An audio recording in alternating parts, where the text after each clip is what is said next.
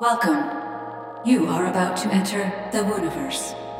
In five, four, three, two, one. Transport complete. Come inside a mystical, magical portal between worlds. I really believe in the magic of life. There's just magic everywhere. And if we open ourselves up to that, it can touch us. Where playful curiosity leads the way and beyond. It does not matter what you've done, the angels will always find your light. You won't believe the ahas that come up in every single conversation. There is a world out there, and we are part of, not separate from that world. I can't wait to explore this enchanting space with you. I wanted people to know that they could heal themselves, that they weren't stuck with whatever it is they had. They were not stuck. Inside the Wooniverse, a podcast coming to you from the corner of Fringe and Main. Hi there, and welcome to Inside the Wooniverse. I'm your host, Colette Baron Reid, and joining us today is a living, breathing, real life goddess, Abiola Abrams. Now, Abiola is an award winning author, and some of her books include African Goddess Initiation and the Sacred Bombshell Handbook of Self Love. She is also an intuitive self love coach, an oracle creator, and founder of Mawu's Goddess Mystery School and the Goddess of Manifesting Tobago Retreat. Welcome, Abiola. Hello, Goddess Colette. I am so glad to be here. Thank you for having me inside the Wooniverse. oh, yes, uh, yes. Well, you know, it was so funny when I was naming this. Remember, you and I talked about Yes. it, and you were like, I would listen to Inside the Wooniverse. so, Absolutely. so you are part of the reason that we called this this. Now, it is super great to be with you today. You are in South America. Yes. So, just to give you a heads up, you may hear the odd rooster, dogs barking, cows, and horses. Who knew that rural Guyana, South America would be louder than Manhattan in New York City? It's so great to be with you here today, and so fun if we have the odd rooster joining us on our podcast. But let's go on a journey, especially for the listeners who are meeting you for the very first time. You began where? So I was born and raised Goddess Colette in New York City, actually, and you would think that there wasn't the odd rooster in New York City, but there actually was, um, because my parents, I was, a, I'm a first generation American, first person in my family born in the United States. My parents were born in Guyana, where I am, and so they did things the Guyanese way. So for a time, there was a chicken in my backyard in New York City. and if there's one thing kids love, it's being weird and different from everyone else. No. Mm-hmm. so it was a bit of a challenge, you know, not only because my family was different, but because it also became an issue in my neighborhood. So my whole family was kind of bullied by a lot of other families in our neighborhood, often told to go back to our country and that sort of thing. And so it's one thing when as a kid, you can adjust to being bullied and being different and all of those things. But my whole family was actually mm. bullied, which was quite, yeah, challenging. That's hard. That's really hard. So, how did everybody manage over time? Because you have really strong, pretty amazing parents. How did you evolve from there? And obviously, you were driven towards the arts as a means of self expression. So, can we chat a little bit about that and explore that a little more? Yes. So, as you said, my parents are amazing. Um, anyone who's around me for longer than five minutes knows that I extol the virtues of my parents, or as I say, the well meaning folks who raised me. Some of the things that made us very different from other people in the neighborhood was, for example, when you came into my house, there were altars present, and you know, you had to take off your shoes. And my father, as a minister, was exploring relationships with different spiritual systems. So doing yoga, which is commonplace. There's yoga in every corner. But in the 80s, for a black man from Guyana, doing yoga was strange to people. So one of the ways, as you said, that I sought to claim my voice was poetry, which naturally, for me, growing up while hip hop music was growing up, in New York City, became for me an expression through music, through hip hop, using the power of words. And I was in a group with friends of mine named Females Beyond Control, FBC, um, which I see as very much it's it's a straight line from Females Beyond Control to being a hip hop artist in that group to being a an author to being an author. And so I, at the time, I was also journaling. I was also writing stories. My parents are both writers. My dad is a self published author. My mom would write her stories for us, but she has not been published yet. And so the power of the word, they're also both multi hyphenates and teachers, the power of the, the word for me. I love words, and that is a, is a was a key part of my creative expression. And so the beautiful thing that happens for any of us who've been outcasts or outsiders or any of that is the moment where you realize, okay, I'm not gonna fit in anyway. So I've gotta just I've got to just be me, you know. And there was this Toni Morrison quote that I'm now remembering that was in one of my my little journals that I that I had that I clung to, and I forgot it until this moment. And it was something like she had nothing to fall back on, not maleness, not whiteness, not ladyhood, and so she very well may have invented herself. It was something to that oh, effect. Yes, so and that yeah, yeah, those words, and hopefully it is a great ancestress, uh, Toni Morrison, as I'm just remembering it now those words, when I read and heard those words, it was like, that's me. I get to invent myself. Oh, that is so profound because there is no one like you. I don't know anyone like you. I mean, you are a true, amazing, unique human being, and I love this. So, I want to bring in the thread of divination into this conversation. So, I've always noticed a relationship between poetry and divination. So, I'd love to hear your thoughts on that, given that the two kind of move parallel in terms of how they help us speak to who we are, um, reflect on where we need to go, etc. So, I'd love to hear your view on that? Oh my goodness.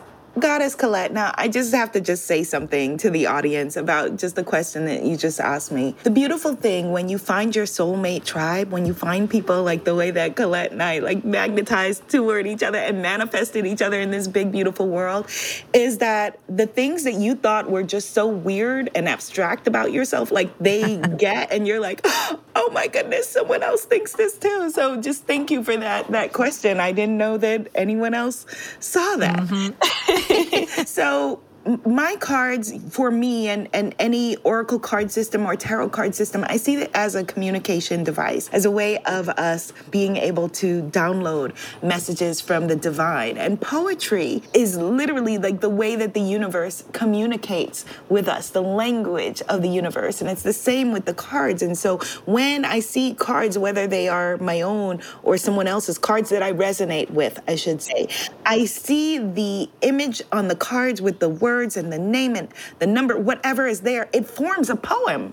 Mm-hmm. It is a poem. It's it's literally like a poem that leaps off in a clear way, a clear form of communication, a clear messaging that is like a a, a, whoop, like is the way to describe it, a download, a transmission, and it is it is absolutely poetry. And there's poetry in everything that I do. My last book, African Goddess Initiation. There's poetry in my books before then, and um, my first book was a fictional book, and so for for for some people, it does make sense. Like, well, why would you write fiction? Absolutely. It was a fictional self help book because I have this love affair with words, with poetry, with communication, with the universe. And the way that sentences go together mm-hmm. is the same mm-hmm. way for me that cards go together. Yeah. When you do a card spread, it's a full, it's a sentence, it's a paragraph, it's a poem. Yeah. yes. And so this is why, yeah, you didn't know that I thought this way too. Well, now you do. Because I I also love words, and I think what I have noticed in your work is your lyricism. And that is what always struck me and why I loved your work so much. And it made perfect sense that we ended up to be connected to each other um, because there is a, a quality of language that I think most people don't realize that we tap into. So, Abiola, tell me, you have the most amazing saying. And because you and I both love words, and I know the people listening and are magnetized to this amazing conversation with you may love words too. What do you think words do? Every single word that we speak casts a spell. So, right now, for you know and i just felt everyone energetically out through our universe get nervous like oh my goodness what did i just say? Everything that we are speaking words are spells in our mouths so you're casting spells over your life with the words that you speak. And our great ancestress louise hay talked about this with her importance of, affirmations for example. We are spell casting. That's what affirmations are. They're spell casting. So you are casting a spell. So be discerning about the words words that you speak over your life and over the lives of those who you love and adore. Every word you speak is casting a spell. I love that. And I love how the saws, you know, got louder when you yes. said yes. as soon as you said your spell casting and it went yes, yes.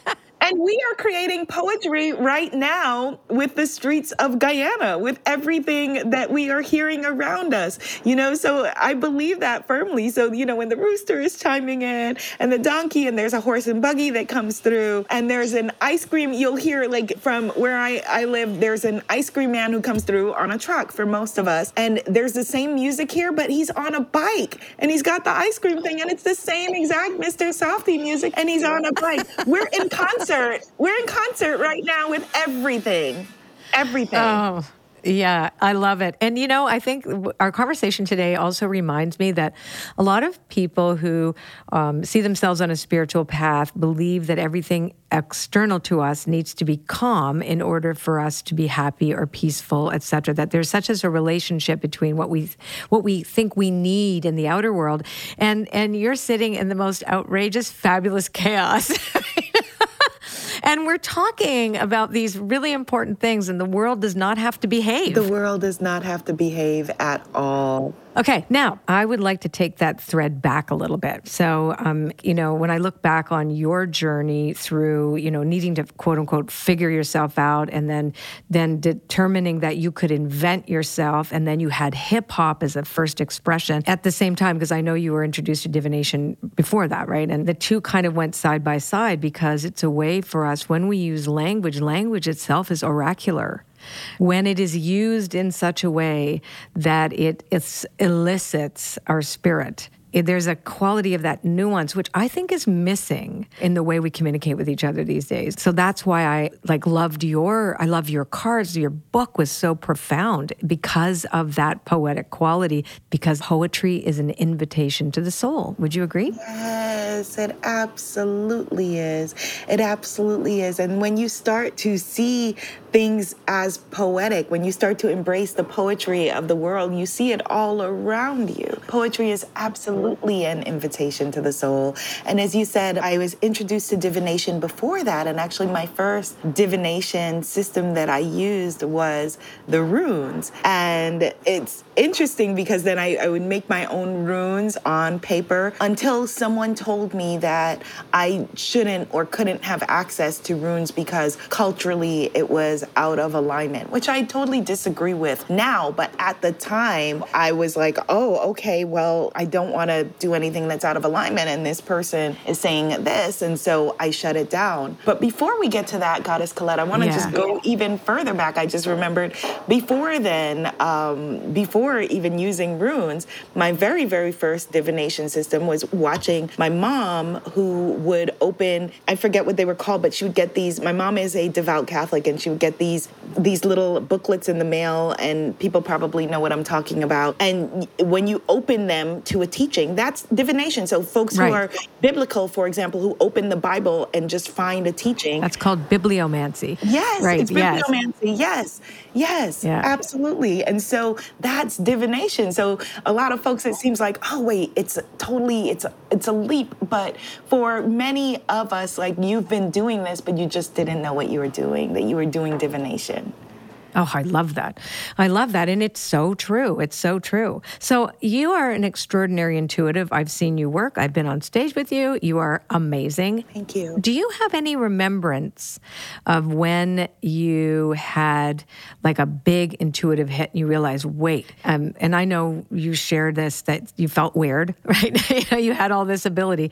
Give me that moment, if you if you can remember one, or maybe a couple moments where you were like, whoa, this is real. I have to pay pay attention to this. What was it like? Yes. So there were, of course, many different times, and I'm from a family where it's not weird to be intuitive. At this moment, my mom may be on the phone with my Aunt Bobsy, and they're talking about their dreams and what you dreamt and what it meant, and all of those things are very much a part of the culture that I was born into. And one example that I can share is when I graduated from college and uh, co created a hip hop theater show called Goddess City, which again, straight line from there to here.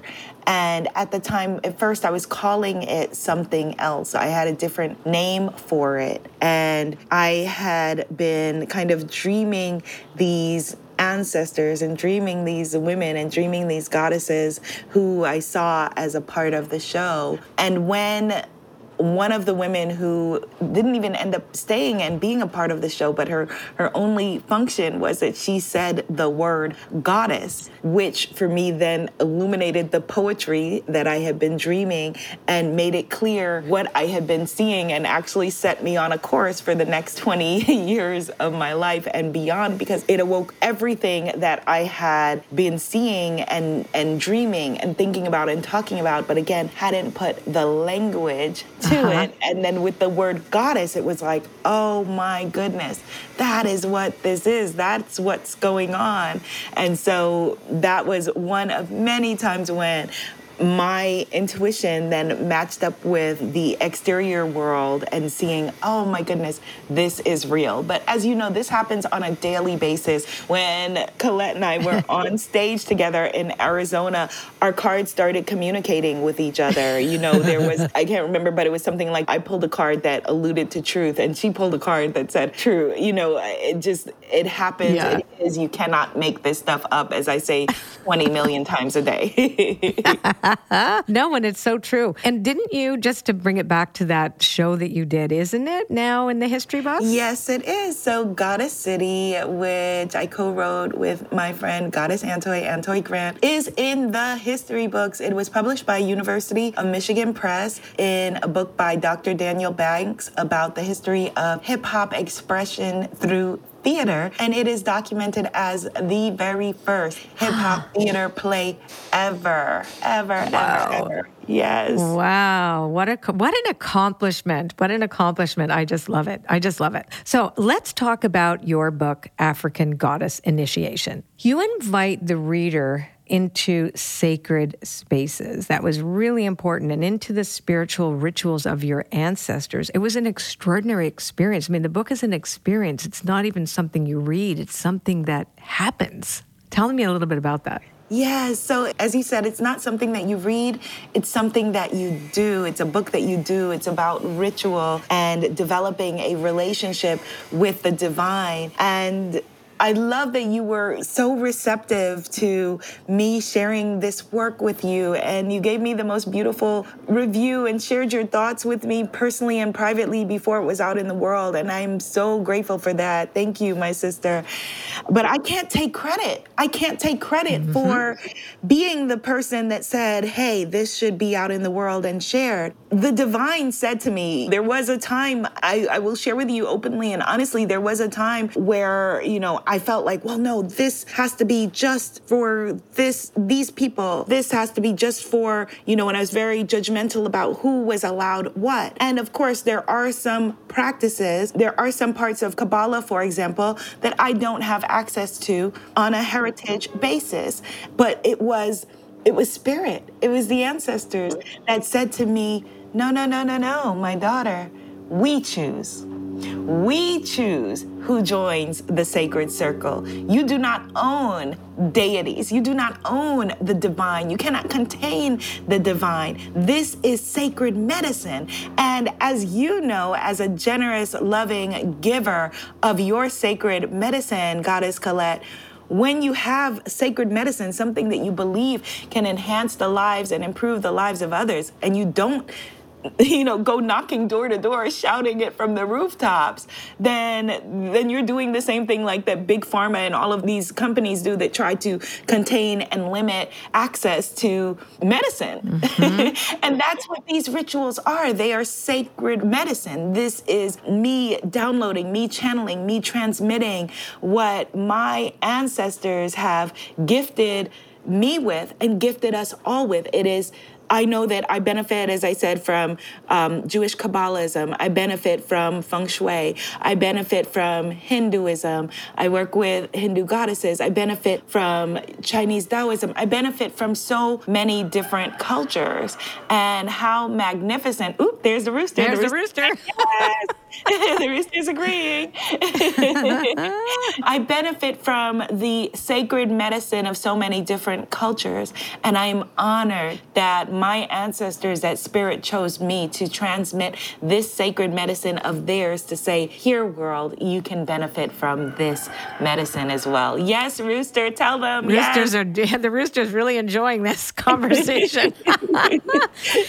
yeah, you know, and I, I think also the book is an invitation to really learn more. I really want to go back to when you said that you were told you weren't allowed to do runes because you had no cultural connection to runes, and yet runes as a divination system is is available to all of us you know and when you have great respect for what it is and where it comes from it's different. But you're also right in you saying we don't have access to everything. I certainly don't have access to everything nor should i. But this is also an invitation for us to get more education about cultures we don't know much about potentially, yes. right? So it's like a yes. person who doesn't know this. It, it kind of, I think you made a comment once when you said it brings this to right size. And when you have like um, African Goddess Rising, you know, your Oracle card deck. Yes, African Goddess Rising. But you have to rising. say it this way, Colette. You have to say okay. African Goddess rising. okay, African goddess rising. rising.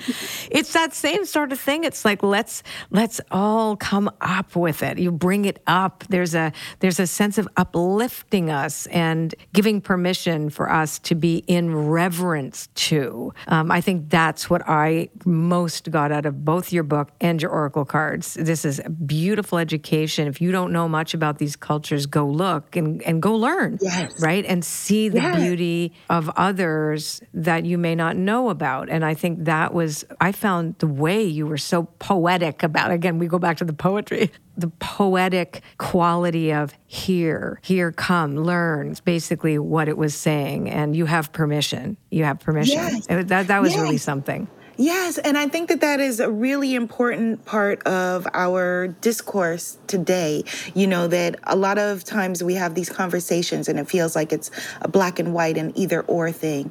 And the way that it was given to me, the way that it was gifted to me by my ancestors specifically, is that this work. It is an encyclopedia, someone called it, of African goddess magic and knowledge. And it is also at the same time a love letter to black womanhood, a love letter to women who look like me, who didn't feel like they fit in. And it can be that and at the same time be a book that gives sacred medicine to people who are not from my culture, who don't look like me, but who are looking for, say, a grief ritual or a self love ritual or a specific relationship with a specific goddess. It can be those things simultaneously. Right.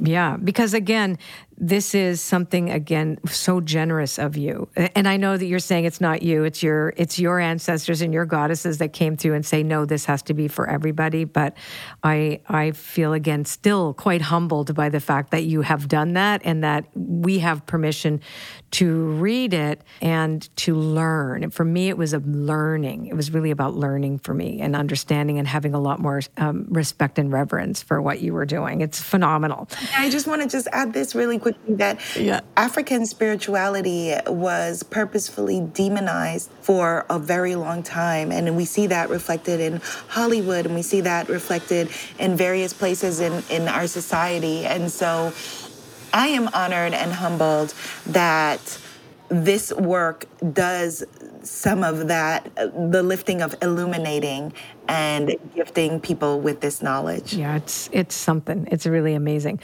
Um, okay, now you coined the term "womanifesting." Okay, womanifesting. Can you share what the concept means with our listeners? Yes. So there's a lot of talk about manifesting in the quantum. I say all the time science is catching up with spirituality. You and I have talked about this, right? And so there are a lot of people now who are teaching quantum manifestation, which at first glance may look like, oh, wait, that's something different. And, it, and they teach and share about shifting into the quantum, shifting and, and the parallel universes that are happening, and all of those things uh, when it comes to manifesting. And for me, womanifesting is all of that and having a relationship with the divine. So it is very, at least from my worldview, very patriarchal to have a wham bam, thank you, ma'am, relationship with the divine where,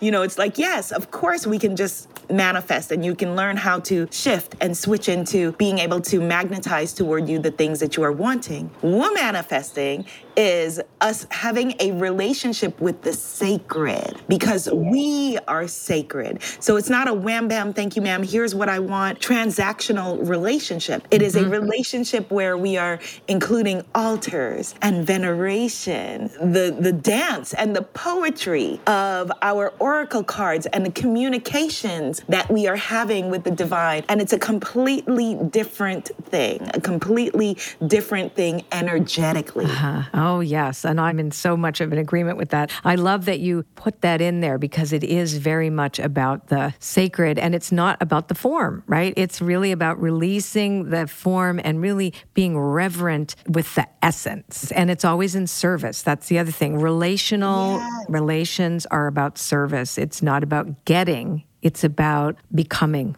Right? It's different. Yes. Oh my goodness.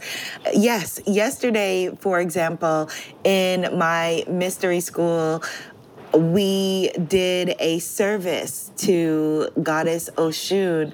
I showed the, the Mawu sisters in my mystery school how to create an offering to this goddess on your altar. And the energy, she's a goddess of love and beauty. The energy was just so high, vibrating so high afterward, you know, because we had shifted. We had created a quantum leap. We had shifted the very tectonic plates, which is what I believe that happens every time we say yes to ourselves, every time that we fall deeply in love with ourselves. The rooster agrees. Yeah. Every time that we awaken to ourselves. Oh, I love that. There's a, I think that's sta saying when two or more are gathered in my name, there I am, right? There, I, am. am, Yes. And one of the things that you and I have in common, you know, with the conversations that we've had is that we get that. We see that, that it's not separate, that how you do anything is how you do everything, that everything is sacred. Everything has the divine in it. Even things that seemingly do not. It all, it's all good. It's all God. It's all magic. It's all sacred. It's all quantum. It's all, you know? Yeah. yes. And the all is in the small, right? That the all is in the small at always. So your work is mostly for women. So what are some sacred rituals you wish more women did for themselves? I'm correct in saying your work is mostly for women, right? Absolutely. I am not for everybody. I am very clear about that. So I speak specifically to women and I have added and enlightened men. So, for example, this past weekend, I did a goddess workshop for the College of Psychic Studies and there were some of the enlightened men there. So, but I'm speaking to women and I made it clear to the men like, okay, you are here and you can benefit, but I'm speaking to women. So, one of my favorite rituals is the sweetening jar ritual, which most people know from African American hoodoo, but it is also a practice that is done throughout the Caribbean in many different African diasporic spiritual practices. So, the way that a sweetening jar is done at its most simple is if there is something that you are wanting to sweeten in your life, like, say, your relationship with yourself, or your love life, or your career, or your relationship with abundance, you use this sweetening jar. And I'm going to explain how to do it in a second. I first wanted to share that a lot of people use this as a love ritual. And when it comes to love rituals, it's, it's imperative that I point out I'm not a favor of any manipulative magic, anything Right. that feels like you're trying to make other people do anything. That is not what this is. And first, do no harm. That is not what this is at all. So I love doing this as a self love ritual. So, what you begin with is what you have access to. That's what our ancestors did. So, you can use a mason jar or whatever jar that you have. This ritual I did over the weekend with a group. I used a an empty spaghetti sauce jar because that's what I have. and so you gather things that are sweet. The beautiful thing about a lot of this sacred magic is that it is literal. So if you want to sweeten the energy, you use honey which is the um, the the nectar of goddess Oshun. You can use brown sugar with with things like honey and sugar. I recommend using honey and sugar that are native to whatever location you are in, because the honey is pollinized by the the local bees and it is more active. The supermarket here where I am, the honey that I got actually was honey from New York, and Oh so God. I use that. That's where I'm from. So it all it all worked. It all worked together. I also added in my sweetening jar cinnamon. Cinnamon is a quickening agent. It increases the energy around abundance. And so you can put cinnamon in your wallet, for example, or in your bag. You can use, you know, um, cinnamon sticks. It quickens the energy. It accelerates the energy of abundance.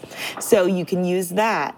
I put cookies and I put chocolate in this beautiful ritual, along with pieces of paper where you can either create a petition, something that you are calling in, or just a sacred intention. And with the divine, because as quantum physicists say, time is not linear as we think it is, it's all happening simultaneously. You write out statements of gratitude. I'm so happy and so grateful that I feel good about my body. I'm so happy and so grateful that I'm in a loving relationship. I'm so happy and so grateful that my my job or my business is thriving. I'm so happy and so grateful that abundance comes to me easily and effortlessly in unexpected ways. So you write out these statements and you are then putting them in the sweetening jar and sweetening them with the honey, with the sugar, with the cookies as I used, with the different elements, whatever it is that you are putting in your sweetening jar. So that's the beginning of that ritual,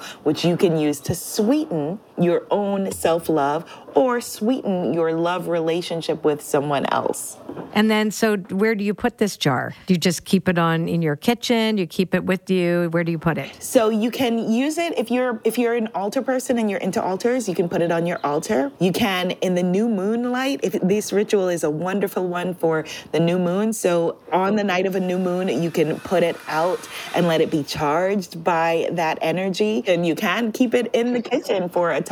There is a wonderful great ancestor Zora Neale Hurston who I relate to so much who was an anthropologist who wrote a lot about these practices and she talked about visiting a spiritual doctor who in his kitchen at that time had a huge jar full of the petitions from everyone in the neighborhood with the honey and it was overflowing. So you can do any and all of these things with it.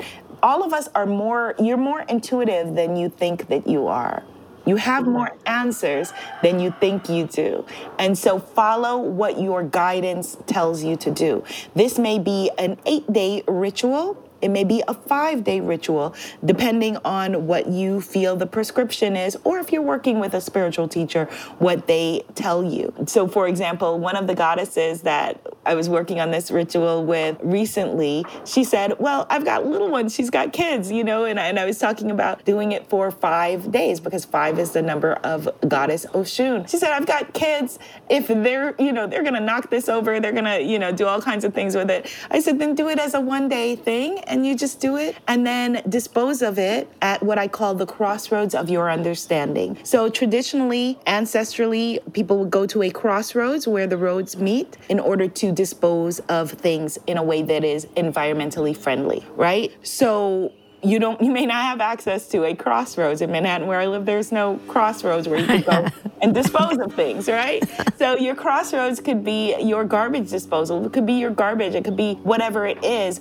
just do it in a way that is environmentally friendly, supportive of your spirit and your spirit guidance. And intention is everything. The universe, the divine, reads intention. This is so fascinating. So, when you dump out the jar, right? Say you're dumping out the jar, is there a specific thing you say with the intention of saying, Thank you, I am so grateful for this happening in advance, right? Because you're praising it in advance. Yes, you're praising in advance. Yes. So, thank you for bringing in the sweetness into my life now. And then do you dump it out? Then do you wash the jar? When, what do you do with the jar after? So, you are ideally disposing of the whole thing. So if you're doing oh, the whole this, thing. the whole okay. ritual, yes, you can use if you've got candles that you can put specifically on top of the jar and burn for five days in a row or however many days, then you do that. You are shaking the jar up every day and giving thanks. You know, um, adding the the shaking is life force energy. It's your ashe, your prana chi. It is life force energy, and so then at the end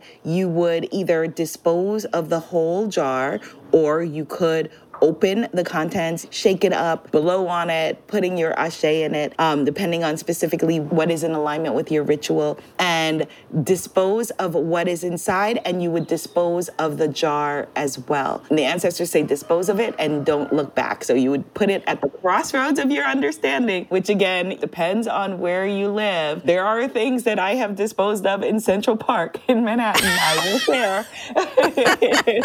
uh, you didn't do that. That's hilarious. Oh my God. But I would not dispose of a jar, for example, in Central right, Park. I get it. It's not environmentally friendly, right? I So, get it.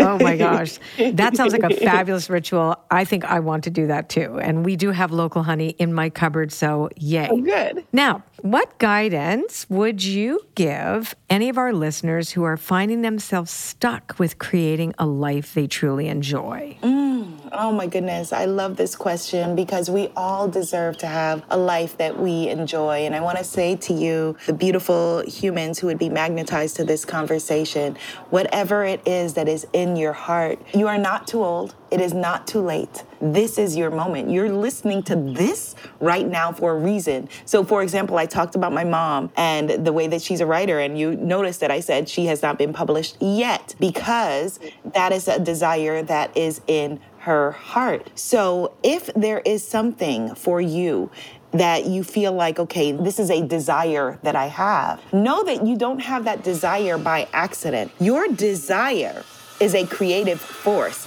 So, whether or not you ever give birth to a human person, you are a creative force of nature. Your desire creates. The fact that we are able to talk internationally in this way is all based on someone's desire, different people's desire. Someone's desire created this microphone, someone's desire created the internet. So, if you have a desire, it's not casual, it's not irrelevant. So you want to, you don't need to see the whole staircase. We just lost Bob Proctor, who was one of my spiritual teachers. And one of the things that Bob Proctor would say is that if you have a desire and a goal, and you already know how to achieve it, how to go about it, then it's too small. So it's not that we are dreaming too big, it's that we're dreaming too small. So magnify whatever it is that is in your heart and begin to move toward your desire in little increments, little steps. As Dr. Martin Luther King said, you don't need to see the whole staircase, just see the step in front of you and the next step and the next step and the next step and realize that the divine is speaking to you all the time. It's not an accident that you are here listening to this podcast. It's not an accident that I'm shaking you now energetically by the shoulders and I'm saying, come on, you can do it. There's something in your heart that speaks to you that you are being called forward to do. And I can't wait to find out exactly what that is for you, each and every one of you. Wow. That was amazing. I, I want to underline what you just said about if you knew how to do it, it's too small right? The how. And don't you think we get so caught up in the how that we might have this deep desire and, you know, and, and think, who am I to have this desire? And there's all these question marks about, well, maybe I don't count, maybe I'm unworthy. I hear that a lot in my, in, and it's so true what you said that every single desire is God given or, or goddess given, Yes. right? And desire is the beginning of creativity and it is the spark of creativity. It itself is not the creativity. It, it brings about the creation and and we don't need to know the how. We just need to know when we imagine a solution and we don't know how to get there. That's not our job. That's not our we just have to keep imagining the solution. I love that. And i love that you stand for that. This is one of the reasons i love your work so much and you're so passionate about it and it's so so important so important.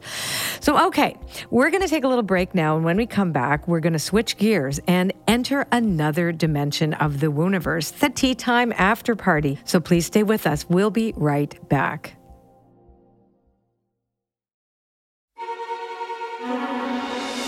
Mercury retrograde is coming. There are so many rumors about Mercury retrograde, but did you know you can work with its energy to experience a beautiful rejuvenation and gain deeper knowledge about life? Well, I've created a free guide to help you not only survive, but thrive through every Mercury retrograde.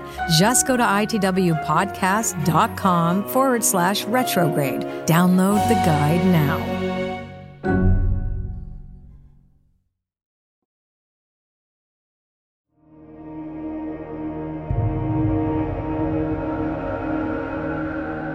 Welcome back. I'm your host, Colette Baron Reid, and this is the Tea Time After Party brought to you by Magic Hour Teas. I love their teas, and I think you will too. For more information and for 10% off, go to itwpodcast.com forward slash tea. Okay, so we are switching gears and traveling to another dimension of the Wooniverse. It's called the Tea Time After Party, and this is a place where we're going to kick up the fun. I don't know, we've been having so much fun so far, Abiola. I don't know how we can have even more. Exactly. We're here with Abiola Abrams, and joining us now also is my executive producer of Inside the Wooniverse, Connie Delaney. Welcome, Connie. Hello, woohoo! It's so amazing to be here with you, ladies. Hello, Goddess Connie. Hello. This is so fun. Okay, Abiola, we have some questions for you. Are you ready? well, I have a saying that we say in New York. You want to hear it? Yeah. Yes. If you stay ready, you don't have to get ready. Oh, I love that. That's so great. I love it. Oh my gosh. Okay, this is our first question. We've all asked for the universe to show us a sign. What is the wildest sign you have ever received from the universe? Oh, wow. There have been so many. So I don't even know if this is the wildest, but this is just one of them. when I got the nudge, the the shake from spirit from my ancestors from the divine saying okay here is what your next book is going to be about. We want you to share rituals of the african diaspora our spiritual rituals and that it needs to be it's going to be on hay house. And I didn't know any pathway to Hay House except for one of my dear friends. And as Colette can tell you, having worked in all kinds of media as I have as well, you don't pitch your friends. We don't do that ever. It's just, you just don't. You just don't do it. I've worked in television, I've worked in film, I've worked in many different kinds of media, and you just don't pitch your friends. You just don't. But I felt so strongly that this was that okay, go talk to Jessica about this. And I my response was no. like as a petulant child, like you know, the the divine telling me, goddess is telling me, the ancestors telling me, and me being no, no, I don't want to do that. I don't, but I don't want to talk to Jessica about this. And then the day when I had summoned my courage, you know, to quote William Shakespeare, screw your courage to the sticking place and we'll not fail, um, which may be a Macbeth quote, which is probably wrong in this instance. but anyway, I got on the phone with my dear friend, Goddess Jessica Ortner, and she started to share with me a an African spiritual ritual that was shared with her by Ian Van and I have permission from her to be able to share this story. And it was transformational in her life, and she started to share this with me. You cannot make this up. Never in my wildest dreams would I ever think that my beautiful friend Jessica Ortner, who is not of African descent at all, would suddenly start talking to me about an African ritual that was shared with her, West African Yoruba ritual that was shared with Iyanla Vanzant, who is a priestess, to her. And it was just like, okay, all right, trust, trust, trust. And so then I spoke to her about this work, and the rest, as they say, is history. Her story. Uh, it's her story. Her story. Yes, that is funny. My editor, she said to me in our first meeting, she said, I've been watching you for a while. And she said to the other editor that we were meeting, we were in a meeting with, she said, This is the person who I sent you all of her info and said, let's keep an eye on this one and let's figure it out. So it was already happening. It was already happening. You know, again, you don't have to see the whole staircase, just the step in front of you. Yep, just the step in front of you. It's it's amazing. It's amazing. Okay, Connie, your turn to ask a question. Okay. You are so magical. and this question is about magic. So, if you could have a magic power, what would it be? And what would you use it for? Maybe if I say an additional magical power. Ooh, yes, and I appreciate the revision. Yes.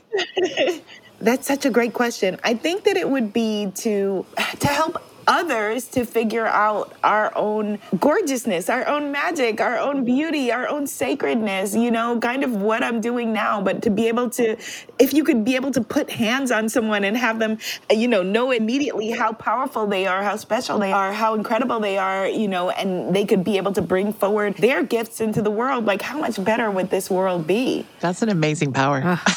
and I feel like you already have that. to- Yeah, you, know? you kind of do. You're kind of describing yourself already. Oh, thank you. Thank you. Oh, that's awesome. I'm like, no, don't say that. Yeah, tell me more. No, That's my Leo, my Leo self. I'm like, yeah, yeah, tell me more. No, no, don't say that. Thank you. Okay, if you could create a magic potion and give it to society, what potion would it be and what would it do? Ooh, that's a great one. Oh my goodness. So, my initial thought, of course, would be I don't want anyone to suffer, you know, so a potion of non suffering. But then on the other side, then my brain is saying to me, and my heart and my soul is saying to me, but what about all of the gifts that we do get from our suffering? That you cannot know joy if you don't know the opposite of joy. You cannot know friendship and love if you don't know the absence of that. And so I would think that the magic potion would be us being able to drink it and not know suffering. But maybe we drink the magic potion and we're able to get to the gifts that we could get from our human experiences sooner. Ooh, That's a an awesome potion. A faster track so that we don't stay in our suffering. Yes. Ooh. So that we don't stay in the Oh. suffering. Yeah. Yeah. Don't you think that would be it would help people be less polarizing yes. with each other too, right? Because I think the, the whole polarization thing that's going on right now is because of the suffering and people are are unable to get to the other side quicker and it just kind of seeps out. Hmm Oh, I Oh, love I your changed potion. it. Oh, wait, no, no, no, I changed my potion. Potion 2.0. What's your second potion? Potion 2.0. is if we could see the beauty in each other. You know, if we could just see the beauty in each other, see the beauty in each other, then I think that that would shift a lot. I love it. I love that answer. Yeah, uh, potion number one and Potion potion 2.0. 2.0. both of them are good. I like them both. Okay, we're going to keep both of them. Okay, I have a question, Abiola. Is there anything that you love doing that just allows you to lose track of time? Oh, yes. Oh, my goodness. Absolutely. Trash TV, Housewives TV. Yeah. I know the correct answer. I should have said my meditations and my meditation albums and all of that. Yeah, yeah, yeah. That's there. So obviously meditations and mindfulness and all of that as a spiritual teacher. But then give me some trashy housewives of any county, city, state. Oh my I, I hear you. I'm also a fan. So, yes, I love it. I watch uh, Turkish soap operas. Right? Same thing. Netflix with subtitles. Same thing. Same thing. I love that. Yes. okay. Every every guardian angel, special guardian angel has a name. Yours is the name of your first pet and the name of the street you grew up in. Wow. What, what, what's the name of your first pet? Okay, so so is it my dogs that I grew up with or my kitty cat Annabelle that I love and adore? Annabelle. I think Annabelle sounds good. Mm, okay. All right. So Annabelle, let me see. Annabelle in Springfield. Annabelle Springfield. Annabelle Sounds so Springfield fun. is the name of your guardian angel. She sounds She does. fun. Annabelle Springfield. Annabelle Springfield. love it. Hello, Annabelle Springfield. I love it. I love it. I know that's a goofy question, but we like it. Oh my gosh. Any any more? Co- You know, one Connie? more, Abiola, one more. If you were a type of plant or tree, what do you, or flower even, what do you think you would be? Ah, okay. A plant, a tree, or a flower. I would absolutely be a hibiscus flower. I would be a hibiscus.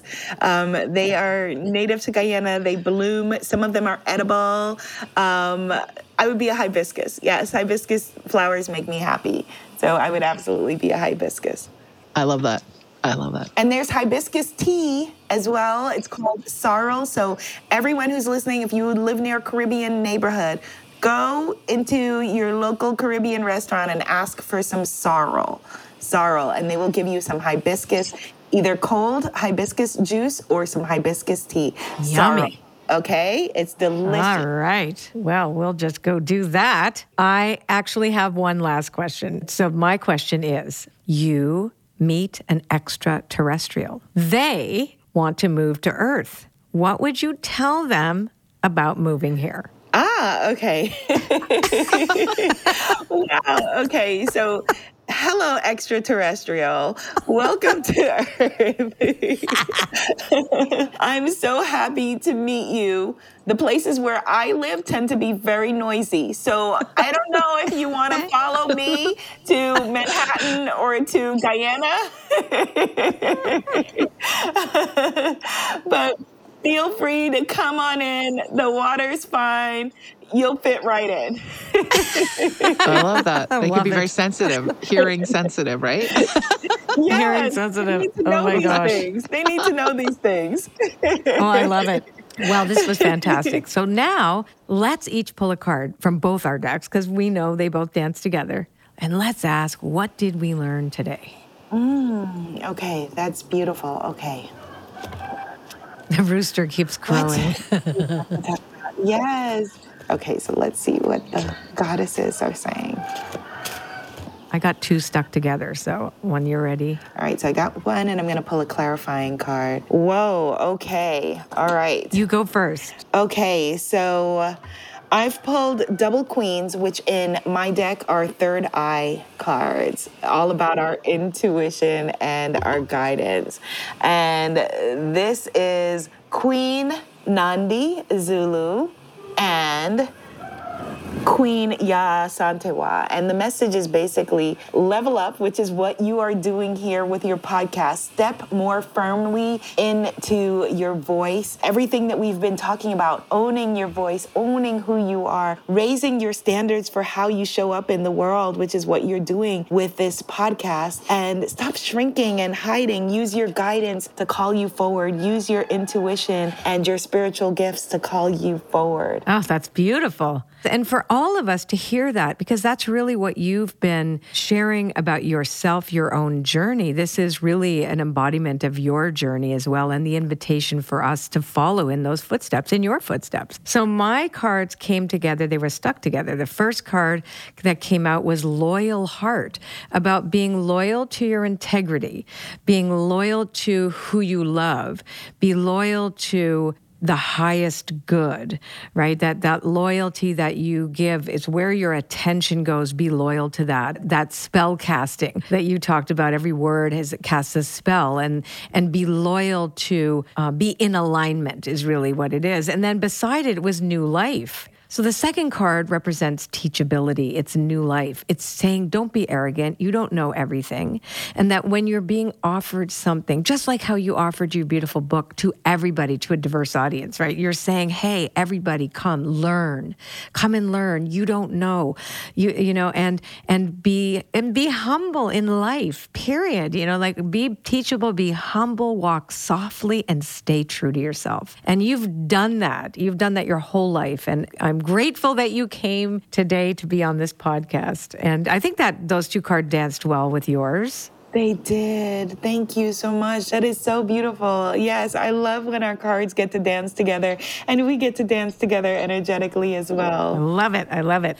Okay, so before we go, I want to mention Abiola is currently welcoming goddesses into her Mawu's Goddess Mystery School and her upcoming Goddess of Manifesting Tobago retreat. So exciting. So to learn more about Abiola's work, you can check her out at womanifesting.com.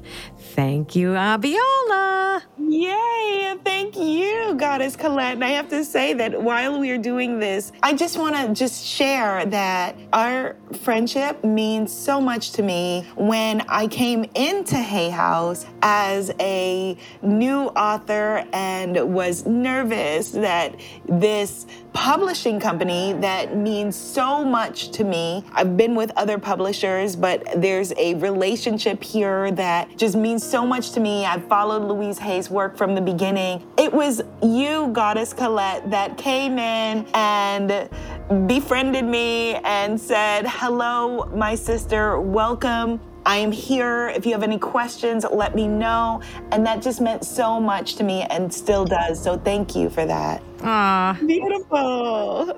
and we have a lot of fun together, uh, Abiola and I. Uh, we were very. I feel very blessed. I think Louise put us together for sure. Yes, absolutely. Thank you. Thank you. I adore you. I really love you. Time to share the way we love. Become the ones we're dreaming of.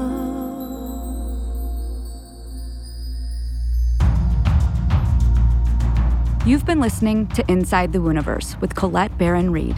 This episode was recorded at Universal Network Studio by Chris Dupuis. A special thanks to our executive producer, Connie Deletti, and our producer and story editor, Julie Fink. Audio post and supervision by Michael Seifert and David Shaw at Sumo Recording. Original music written and performed by Michael Seifert. Original music Truth Begins by Colette Baron Reid and Eric Ross. If you enjoyed what you heard today, please subscribe, rate, and review on Apple Podcasts or leave us a rating on our Spotify show page. Do you have a question about something you've heard here today for Colette? We'd love to hear from you. Email us at podcast at colettebaronreid.com and your question could appear on a future episode. If you love what you've heard here today, we have so much more to offer. You can access our bonus content, keep up to date with new episode releases, featured guests, and prize giveaways, all by clicking on the link in our description or by visiting us at itwpodcast.com. Thank you so much for listening, and we hope you join us next time inside the Wooniverse, a podcast brought to you from the corner of Fringe and Main.